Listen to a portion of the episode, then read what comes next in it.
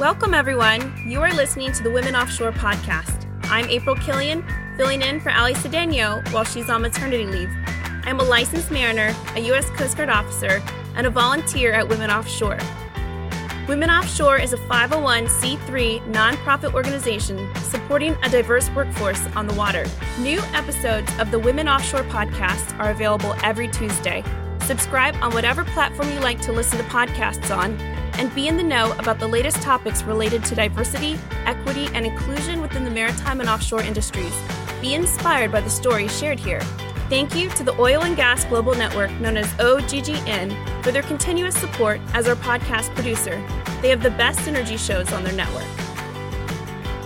Hello again, everyone. It's April again, and today I'm here with Kelsey Berrien, and I am really excited today to talk with her. I know Kelsey well. We are classmates at Kings Point, and we actually went to sea together for our first sailing. First? First sailing, not our second? Oh no, no, it was first sailing. That was my first ship ever. So the on the APL Thailand, and mm-hmm. Kelsey was the engine cadet, and I was the deck cadet. So we go back a while, and after the Coast Guard, we both although I was a little bit more roundabout, ended up joining the Coast Guard Reserves. And so today we're here to talk about life as a mariner and how Kelsey uses her experience as a mariner in the Coast Guard. And I'm just so excited for us to be here and talking. Before we get started, the views and opinions expressed in this program are those of the speakers. They do not necessarily reflect the views or the official position of the United States Coast Guard. Thank you so much for being here, Kelsey. Can you tell us a bit about yourself and your background as a mariner? Hey, April, sure. So it is good to be here, first of all, let me say. It's fun to catch up and bring back some old memories of crazy times. I'm pretty sure there was a Gumby suit race down the hall at some point that I probably had pictures of and lost. Too bad we can't share any of those.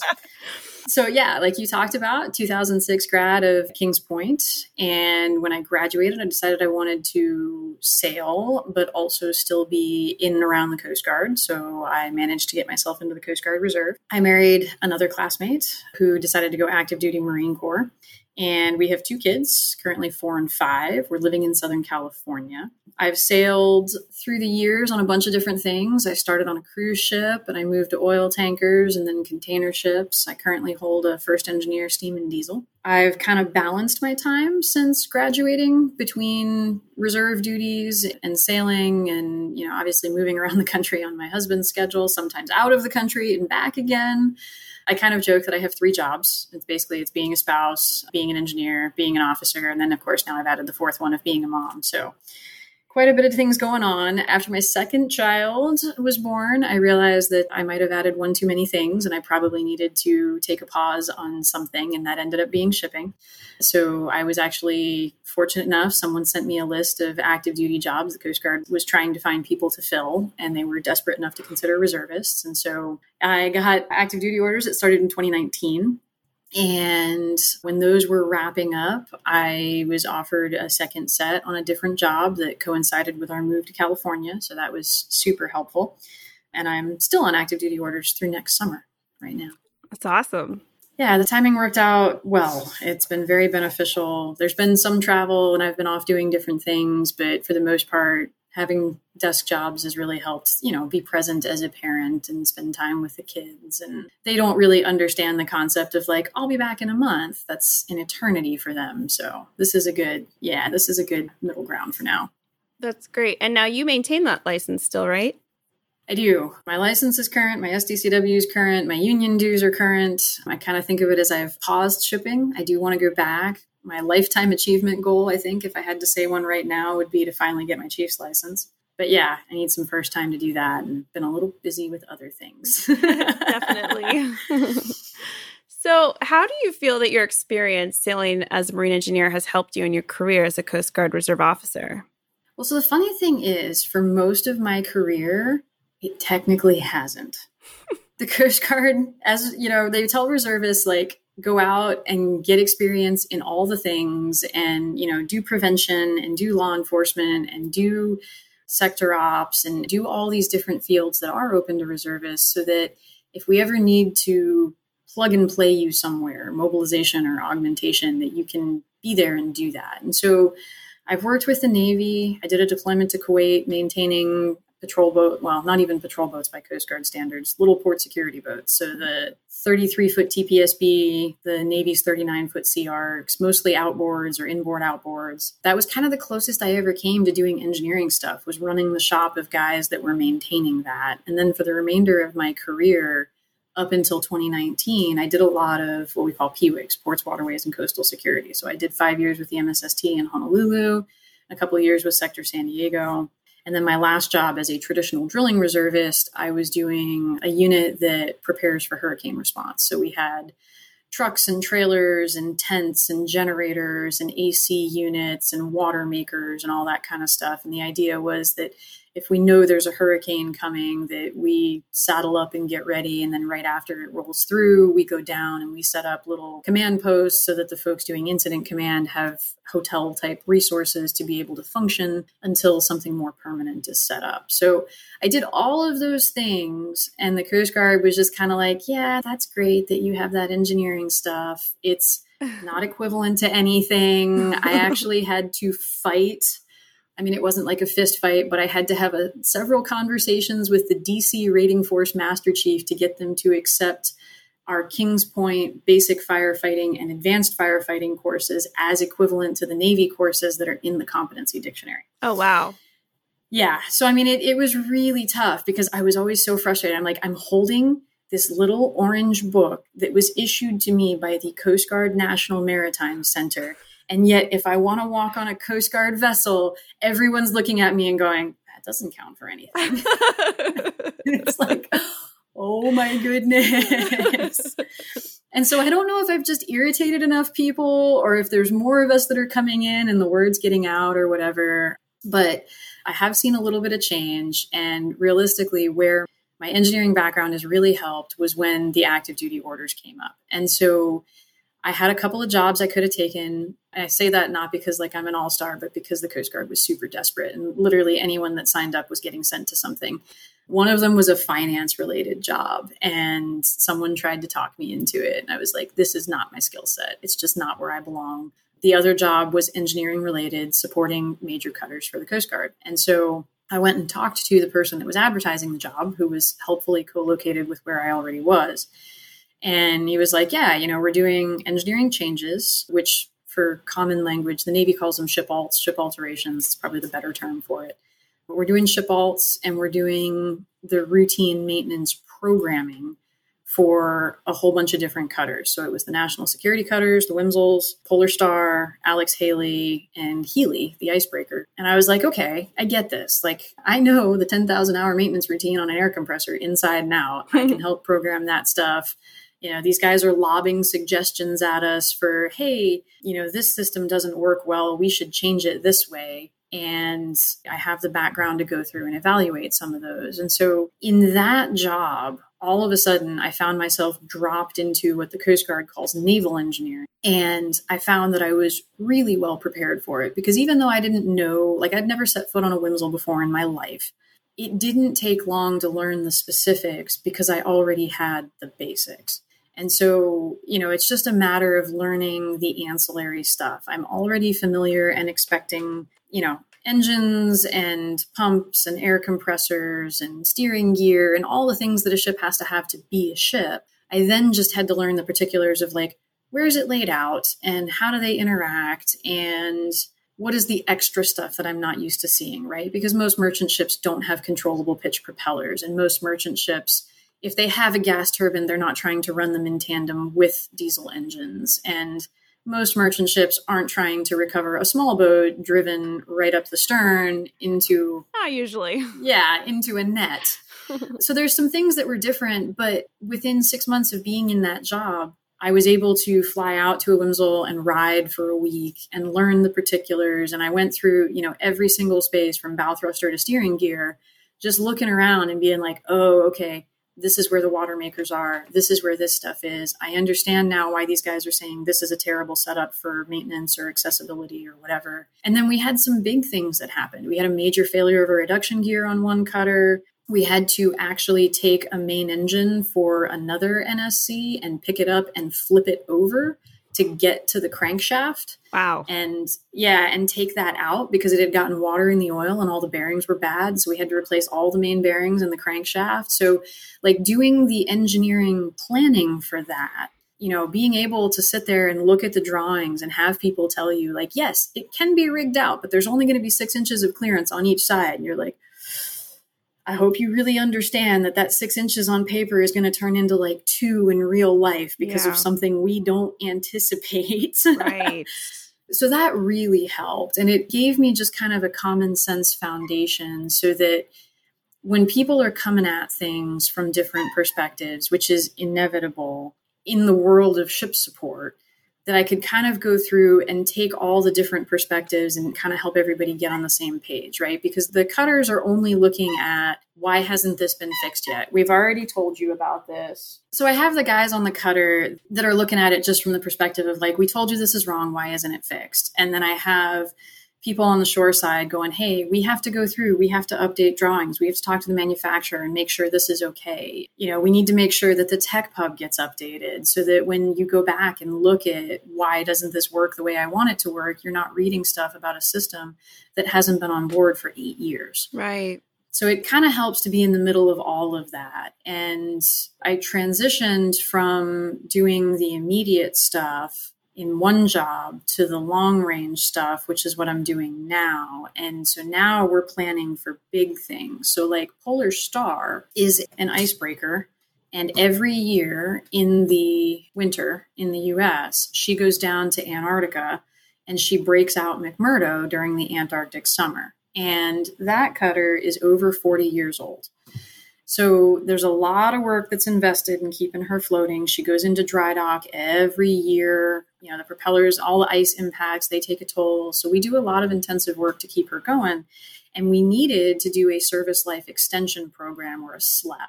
And so I didn't start this planning, but my office that I'm a part of now did.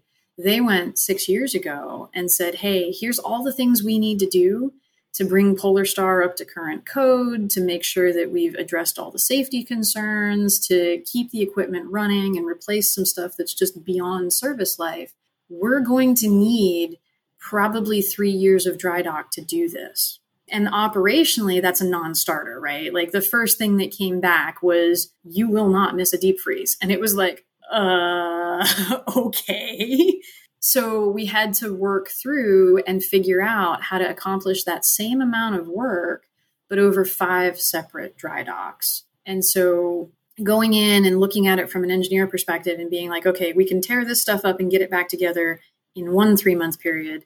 And then we'll send her down for a deep freeze and then we'll bring her back. And then we start on these next things. Like that's the kind of planning and stuff that having a good engineering foundation kind of helps with because you can be realistic about what can we actually accomplish? How much work is it going to involve? You know maybe we say easy answers that business school teaches like we'll throw on a second shift or we'll just add more people and we'll be able to do it faster.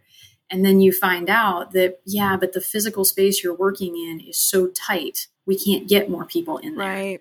Or, you know, it's going to conflict with something else. And so that kind of real world expertise has really helped with the stuff that I'm doing in the office. Right. That practical experience. Yeah. Just being able to kind of visualize it realistically in your head go, mm, something's not going to quite make it here. We need to be a little more proactive in what we're deconflicting. That makes uh, sense. Yeah. And so my latest assignment, I kind of subbed out to go be the engineering officer on Coast Guard Cutter Stratton for a little bit while the permanent EO was on medical leave. And that was easily where my experience has helped the most, right? Because now it's real live, real time shipboard engineering and you know stuff's breaking and we need to get things together. And we had a major project going to change out the driven gear cases on the ends of the engines. And we're trying to cram that in in the last six weeks before we left. There was a lot of stuff in there where you know i'm seeing things that i've seen before and it's helpful. And then i'm also running into things i haven't seen before. But at least i have the basic troubleshooting expertise to be like okay this is the first thing we're going to do. And if that doesn't work then we're going to move into testing this. And if that doesn't work then we're going to go into this and to be able to formulate the plan instead of being reactive and waiting for someone to tell me this is the next thing you should do. Right. That makes sense. Yeah, I can definitely see how that would be an advantage to have that background because that's a knowledge base that not many people, I mean, there are some, but not many people in the Coast Guard would have for it's sure. It's a tough thing. And I've talked to a lot of Coast Guard naval engineers about this now that I'm suddenly dunked into the middle of this community. It's not something that's well programmed for in what we currently consider the naval engineering track. Because at most, if you're on the NSCs, you're doing a student engineer tour right out of school, right after you get your commission you are doing maybe an assistant EO tour after that, but there's probably a couple years of grad school in there somewhere. And then you can either go because we have lieutenants as EOs on 210s and 270s, the medium endurance cutters. So you can go and do that. But even if you do all of that, by the time you get back to being like EO of a national security cutter, which I would argue is a whole new era of cutter for the Coast Guard, your hands on time doesn't match someone that's been sailing continue I'd say continuously because obviously we don't really sail continuously, but you know what I mean, actively sailing for you know 90 days or more a year for the same period of time. Definitely not. It's Mark LaCour, editor in chief at OGGN, and the energy industry faces challenges every day. And the events of the last two years have caused disruptions like never before. Companies in the energy industry need actionable intelligence in a single source of truth that brings all the data together. Enverus is the energy specialized technology partner that provides intelligent connections for the global energy ecosystem. Only Enverus has the analytics, people, experience, and industry scope to connect the right data and information in the right way to discover missed opportunities and deliver fast outcomes. Find out more at enverus.com. That's E N V E R U S.com. Do you feel that there's an opportunity for the Coast Guard to capitalize on the experience of U.S. licensed marine engineers on a larger scale? I think there is. And I think it's precisely for the reasons that I was just talking about, where you know, we have things that we expect of Coast Guard officers, and we expect them to learn certain things. We expect them to do shore tours in between, mostly in between sea tours. We expect them to learn how to write and do briefs and, you know, all of the skills that you accumulate as you get towards being a senior officer.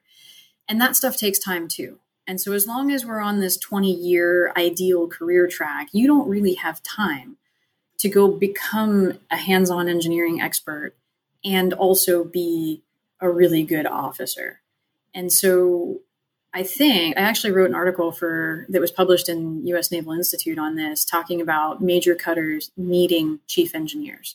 Yes, I read it and we can actually put that in the show notes so people can read that as well. Okay, sure. Yeah, so I wrote an article for that was published in Naval Institute, US Naval Institute about this concept and kind of what I argued for is to take the roles and responsibilities that are purely engineering focused and require that depth of expertise and to create that position, at least for the national security cutters, probably also for the offshore patrol cutters and the polar security cutters that are coming online. And the reason is that I argue that the Coast Guard is entering a new era of ships and all of the stuff that was on the 270s, the 210s, and the 378s. We were talking about pneumatic regulators and you know mechanical almost everything. And if something broke, you could kind of always jury rig it back together or figure something out to at least get what you needed until you got the right part. Right. The national security cutters in particular have so much more stuff crammed into the platform per square foot, above and beyond all of the things that make a ship a ship. And everything that we have is now semi intelligent. It is ruled by industrial electronics. We have loops of control, starting with actual computers running Linux or Windows, going down into CAN bus, Modbus, Profibus, and all of these electrical, or sorry, industrial electronics languages. Whoa.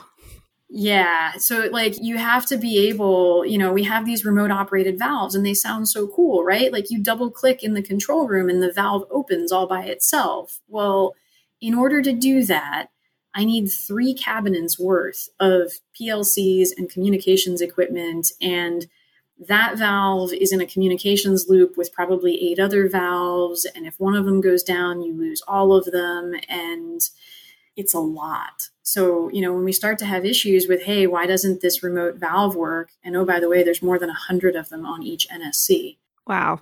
You know, why doesn't it work? Well, I don't know. Did something mechanical vibrate apart? Is it jammed on the actual valve side? Is one of the cards or the communicators in the operator on the valve not working? Are we getting a bad signal from one of the cabinets? Like the chain of what could be wrong is so much bigger and more complicated than anything we've seen before that we struggle to retain all the stuff we've learned. And one of the things that I just experienced on Stratton was that we had a particular motor as part of that stern boat recovery assembly that I talked about. We had one particular motor that we burnt up. And I'm not real thrilled that we did it. After the fact, we figured out it was a preventable mistake. And as we were going through the troubleshooting stuff to fix that and figure out what happened so we didn't do it again, my CO was going back through and reading deployment summaries from 2012 and 2014. And they talked about the exact same motor burning up in the exact same. And so what's happening is we learn all this stuff, but there's no real place to keep it and store it and have it accessible and easy because also engineers hate writing. We're usually bad at it and we don't want to get busted for having terrible grammar. So we just don't write stuff down. Right. That sounds like knowledge management. It's a thing, and it's a thing on commercial ships as much as it is on Coast Guard cutters. I can't tell you the number of times I've gone into a work order and just been like, completed as written. And I'm like, what? really, dude, this doesn't But typical engineers, right? Like we don't want to write down stuff because that's admin work. We don't do that. so we lose this knowledge because people have it and then they try to pass it on, but eventually, you know, like it was a problem and everyone learns the lesson and then they spread the lesson and maybe the next round of crew that comes in to take over, they hear about it because it's like, "Oh yeah, we had a problem for that definitely don't run it this way or something bad will happen. And they go okay and they never run it that way but they don't think to tell anybody else about it because it doesn't actually become a problem for right. them. And then here we are eight ten years later everyone's forgotten that you really shouldn't do it that way. And somebody goes back and does it that way and then we do the same thing over and over again. So we struggle with the dynamics that we have of rotating people and you know just what you have time to learn. And you can work alongside someone that's been on that ship for 4 years. You can work alongside them their last year and soak up as much as you possibly can but there's still going to be something that doesn't come up. There's still going to be something that gets lost. And when you repeat that cycle 3 or 4 times we start to lose the stuff that we need to know on these complicated platforms. So, the gist of what I was arguing for is a semi permanent position obviously kind of handled the maritime way with two people that would trade out so that you always have someone on board working, regardless of where the ship is, that kind of keep that history, right? The guys that have been there for five or 10 years are the ones that look around and go, oh, yeah, I've seen that before. It's cool. I got it. And that's kind of what you're looking for. And then also to take that burden off of the engineer officers who are looking at all the things. They're looking at training, they're looking, I mean, one of the things I learned when I was on Stratton is there's like eight different training teams. You have damage control, you have limited, you have engineering, you have combat systems, you have a gazillion of these acronyms that end in TT. Hmm. And they're all trying to make sure that everyone is trained to do their thing in a particular situation. And that's some of the stuff that EO is working on, in addition to you know, mentoring junior officers into how to run a shop and doing all of the admin that goes with transfer season and marks and all of that other stuff. And having a licensed mariner right. in the position on board the cutter that can just say, hey, you guys got all that. I'm going to focus on the things in the engine room that need repairing, that aren't quite functioning right and making this stuff better, I think it would have a better outcome. And one of the things that is kind of a sore point for the Coast Guard, especially the naval engineering community, is that we've had a number of very large, very expensive failures in the last five years. And some of them go back to things like when cutters were delivered, the K-Pack wasn't hooked up right. Mm. And so we did massive wastage of a couple of hulls without realizing it. Some of them are wow. are completely unavoidable, like Healy's main motor catching fire. That made the news. That was a huge evolution and a big deal. And they did the investigation, absolutely no fingers to point. The motor's 24, 25 years old, and something just ground it out. Actually, I think we had a short in the windings, but either way, something, you know, something just failed. And now all of a sudden, a diesel electric ship is down to one shaft, and we have to do the work for that. So there's these big things that happen, but some of the other ones were made worse by subsequent actions of people that didn't quite have a full grasp of what was going on on board at the time. And so if you put that engineer expert in there, I think that would help quite a bit, as well as maintaining the continuity of knowledge and the ship specific stuff, right? Like, I remember standing watch on a steamship and the turnover I got was, hey, I've been fighting with the fuel air ratio all watch, can't quite get it to stop smoking. And so we were doing the, you know, the cyclical, you smoke and then it clears and then you smoke and then it clears and you never quite get it right. And I had been fighting with it for an hour or so. And the chief engineer, who'd been on that same ship for like 20 years, I kid you not, walks down, kind of looks around, looks at all the stuff, notices the slight smoke to the stack, walks over to the feed water regulator, makes one tiny adjustment on the pilot, and then everything just settles. Huh. And I was like, come on, man. I guess this is what we pay you for. That's awesome. I can definitely see how having a licensed mariner on board a cutter would be helpful to the Coast Guard and to retaining and furthering that knowledge base. So, how about the other way? Do you think being a Coast Guard Reserve officer has helped you in your career as a mariner? I really do, actually. And, you know, as you know, we had the seven year obligation if you went reserve to pay back your time at Kings Point. I know a lot of folks that were counting down to the seven years and out of uniform as fast as they could be. And, you know, some of them gave me the like, why are you doing this? Why do you still put yourself through this headache? And, you know, I talked a little bit about the difficulties of balancing and all the stuff that I've kind of had to like timing wise, this job, that job, how do we put it all together? But the reason that I stick with it is the military offers something that the maritime industry doesn't have. And, you know, the key thing, if you think about being a mariner, especially being in a union where it's not so much a promotion process as it's a bidding process based on your license. Really, the only criteria for advancement, at least up through first engineer, is do you have enough sea days and do you have all your STCWs and do you have the right platform? So, what happens is you prioritize technical expertise to the exclusion of pretty much everything else. And in my shipping time, I've worked with a lot of amazing people. I've worked with a bunch of neutral people, and I've worked with a handful of people that would not survive in the real world.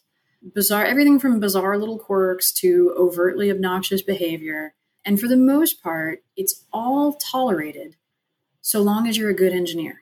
So if you keep a good watch and you don't blow up a boiler and, you know, everybody knows they're probably going to sleep at night when you're on duty because you can handle all of it, you can be a pretty big weirdo or a pretty big jerk, and you're probably still going to be fine. and the unfortunate thing now, you know, and those kind of guys don't typically get hired as permanent firsts and chiefs. So there is a little bit of personality and skill that goes in there. But realistically, the maritime industry does absolutely nothing to prepare you for leadership.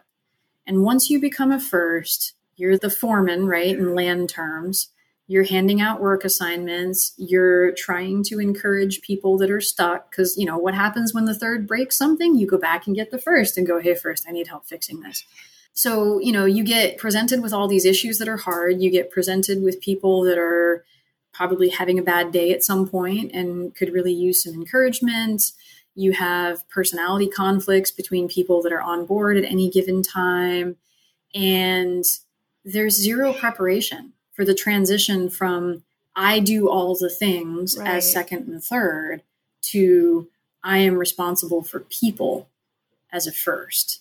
And I know some folks that just have the natural skill set, either because they've, you know, worked on it and done their own reading or whatever, or they're just a little bit better tempered for it, that handle that transition okay or just fine.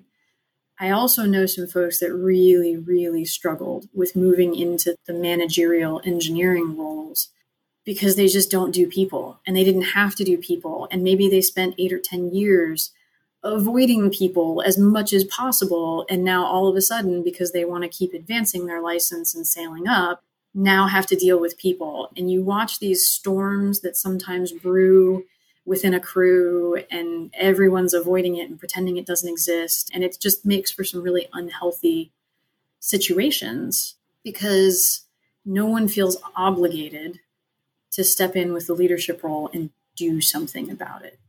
And so, what the Coast Guard has done for me, and what being a reservist has done for me, is it forced me to be a leader from the beginning, right? Like, from the time that I was an ensign, I had people that were working for me that had been in the service longer than I had that could try and, you know, either help me or lie to me and make my life miserable depending on how I treated them, right? And so I had to earn their respect and get their buy in and fulfill my function in the organization, even when that was tough. And so, like, one of the things that I did a lot of working with law enforcement types within the Coast Guard is we had a lot of discipline issues. And so, I found myself in odd situations. Like, I mean, I was filling in as the XO of the MSST, so second to the commanding officer for about six weeks one summer. And it just turned out to be the worst summer of my life because we had two separate incidents. One was a sexual assault by a Coast Guard member on a civilian, one of our members, and the other one was some egregious breaking of liberty rules and lying and some other things that had gone on with it.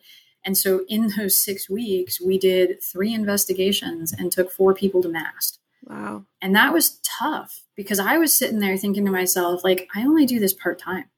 Why am I next to the green tablecloth, like reading out the documents and talking about the findings from the investigation and laying out stuff that is going to get one of these kids processed out of the Coast Guard and get one of these guys, you know, a docked pay? So, I mean, we're talking about like real life implications. And I'm not saying they weren't warranted. I'm not going to get into any more details about the case but it hits you with a certain level of gravity when you're like, yeah, this guy is really going to be affected the rest of his life because of decisions that he made. Right. But also, I have to be the one to stand there and deliver it. And he is going to associate me with that decision for the rest of his life. Right. And that was a big growing experience. I've had a few other ones just, you know, with civilians and military members alike, where I've had to sit people down during performance evaluations and go, hey, not sure what's going on in your life. I'd love to hear about it if there's something we can help with, but I'm really noticing that things are, you know,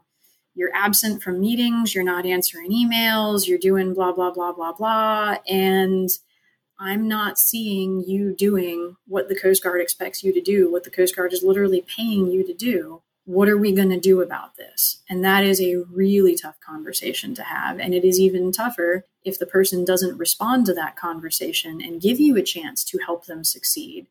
Having to go back and then write the OERs and write the marks and write the paperwork that says this person is not performing.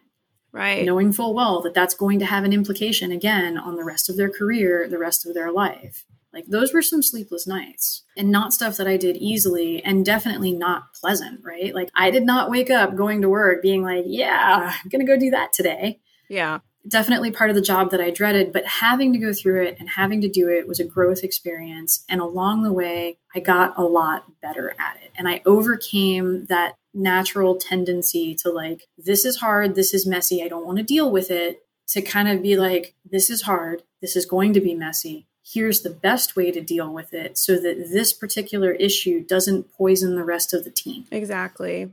That's where I think the value is. And there's a lot of other things too, right? Like I thoroughly enjoy the people that I work with in the Coast Guard. I've gotten to do some really cool, kind of random stuff by being a reservist. I mean, there's a lot of fun things that go in with the like, every weekend or every month, once a, you know, one weekend a month and my two weeks of annual training and making sure that I go to ICS classes. Like, yeah, some of that stuff is a little bit not so much fun. But like I said, the people that I get to work with and the growing experiences, I think taking that back to the merchant marine when I can actually get back to shipping, I think will put me in a much better position to run an engine room.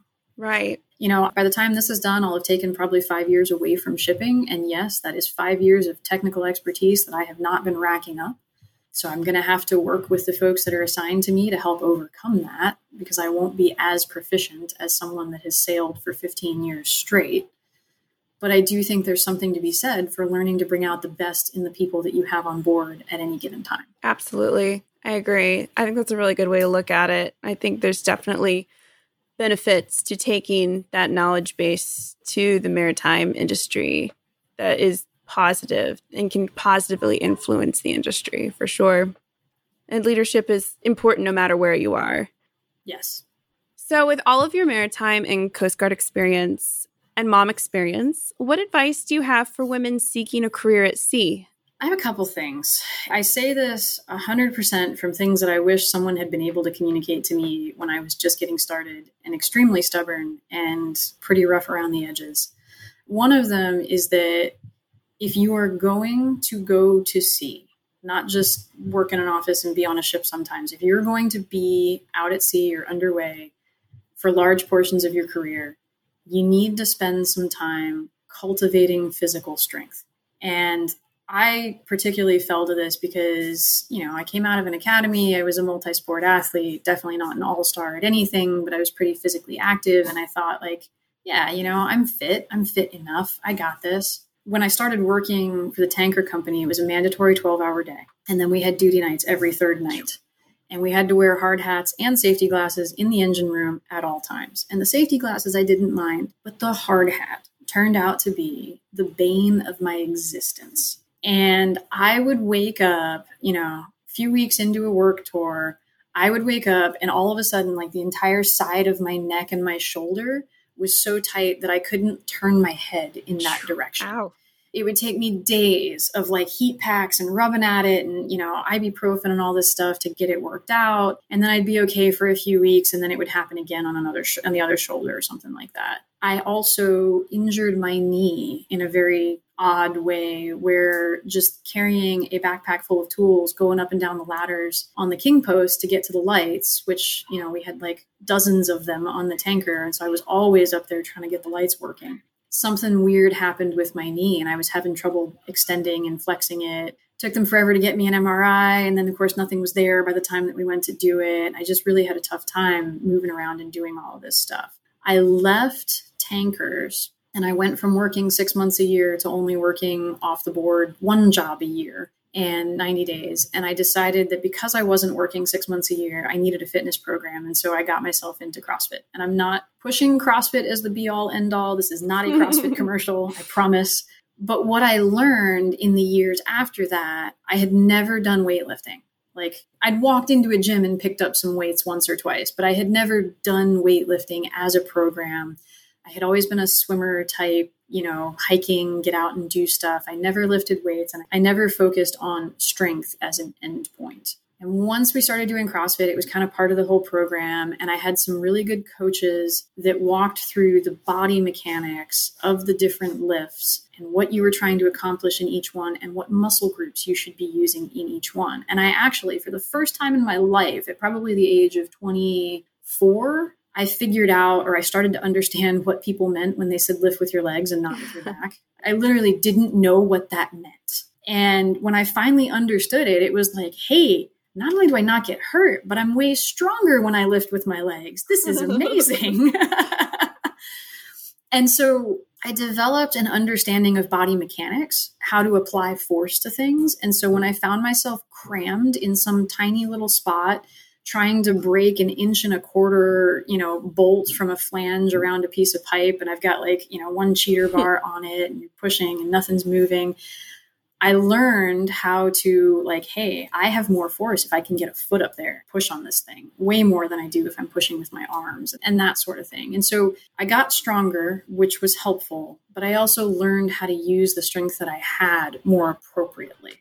And so that helped in the basic stuff. And then, kind of ironically, after a few years of doing that, being in a coached training program, I went back to the tankers for a 90 day job. And it wasn't until I got to the end of the work tour that I realized that I hadn't had any issues wearing the hard hat. And I hadn't suffered a lot of the stuff that was bothering me when I was wow. working there the first time. And then later on in my career, even after my first kid, I found myself up and moving and running around, no problem staying on my feet for 10, 11, 12 hours a day. And I found these younger graduates that couldn't keep up. And it was like, come on, guys, what are we, you know, what are we doing? You gotta get going. like, at some point, it finally hit me, and I was like, man, I should have been doing that from the beginning because the first four or five years of my career were rough. You know, like it really helped improve. I mean, I went back to sea with a nine month old and I was still doing okay working 11 That's hour awesome. days. Yeah, so there's something to be said for that. You know, it's kind of whatever floats your boat, whether it's personal training or whatever. But thinking that I was athletic and that was going to be enough as an engineer, I wasn't right it got a lot better when I got a little bit stronger and a lot smarter on how to use the strength that I had. And obviously, there's still so many things that I have to go get a chain fall or something else, or, you know, whatever. We need two people to move this or that kind of thing. But the injury rate has gone down and the ease and just the ability to handle a hundred some odd days of hard work. It got so much better after I got into a regular training. That's awesome. Program. That's a really cool thing I've never thought about, but that's Really cool. yeah. The second thing that I would say is that career planning is overrated. And I mean, I say that especially for the military because people will try and tell you, like, you've got to do this job and then this job and then grad school and then this and then that. And if you don't do all of that, you're not on track to make 06 or whatever it is that you want to do. I would argue, particularly with shipping and just kind of life in general, you should do what interests you right this minute. Recognize when you do it, identify what doors that closes, right? Because there's certain things that you have to do early in life.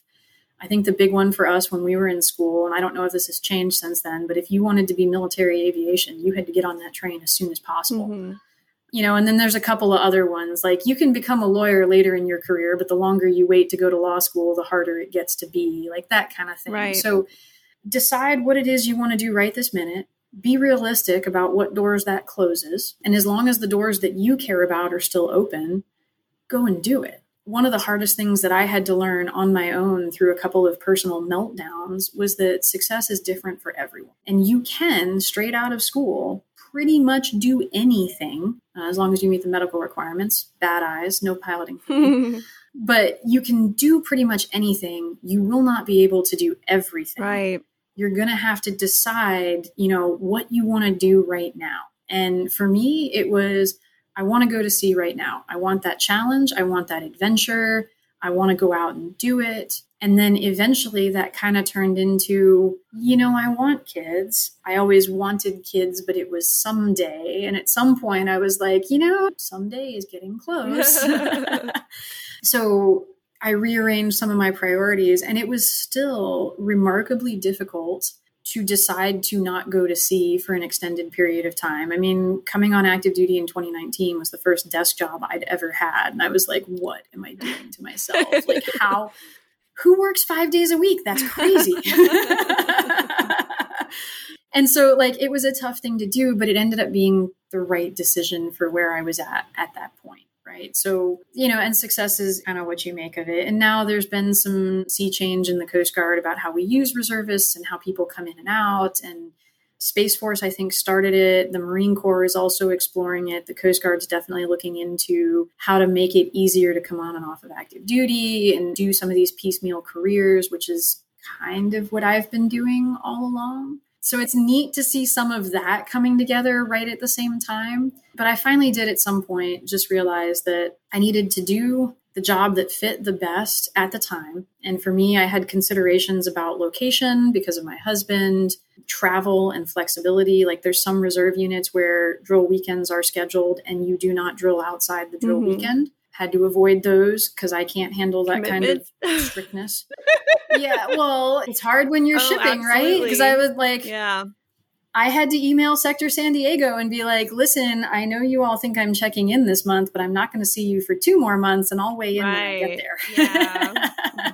so there's been some of that kind of stuff. And that's meant that I've had to take jobs that maybe weren't my mm-hmm. favorite mm-hmm. passion, but fit with some of the other things. And the thing that served me well, and that a lot of folks I've heard told this as well, is just, you know, whatever you're doing, do it mm-hmm. well And if you're good at what you're doing, other doors will open. Then you can make a decision on whether you want to jump to those or keep doing what you're doing or do something entirely different. But sitting down at the beginning of your career and saying, like, I want to do this and this is how I'm spending the next 20 years, kind of overrated in my book. Yeah. definitely am not. Well, how many years later are we? I don't know. 16 out of school hard to believe 16 years later i've definitely not followed the you know the rule book i had given myself when i walked out of kings point yep that's really good advice well thank you so much for being here kelsey i've had so much fun catching up with you yeah, it's been great. And learning about your life and everything that you've accomplished and continue to accomplish. So thank you for being here. No, I'm glad to be on, April. It's good to catch up with you too. Thanks for tuning in to the Women Offshore podcast. What did you think of the show? Leave a rating and review in Apple Podcasts. Additionally, if you want to propel women offshore forward, please visit womenoffshore.org or womenoffshore.shop, make a donation, or purchase some swag. Until next time, stay safe out there, and I'll talk to you soon.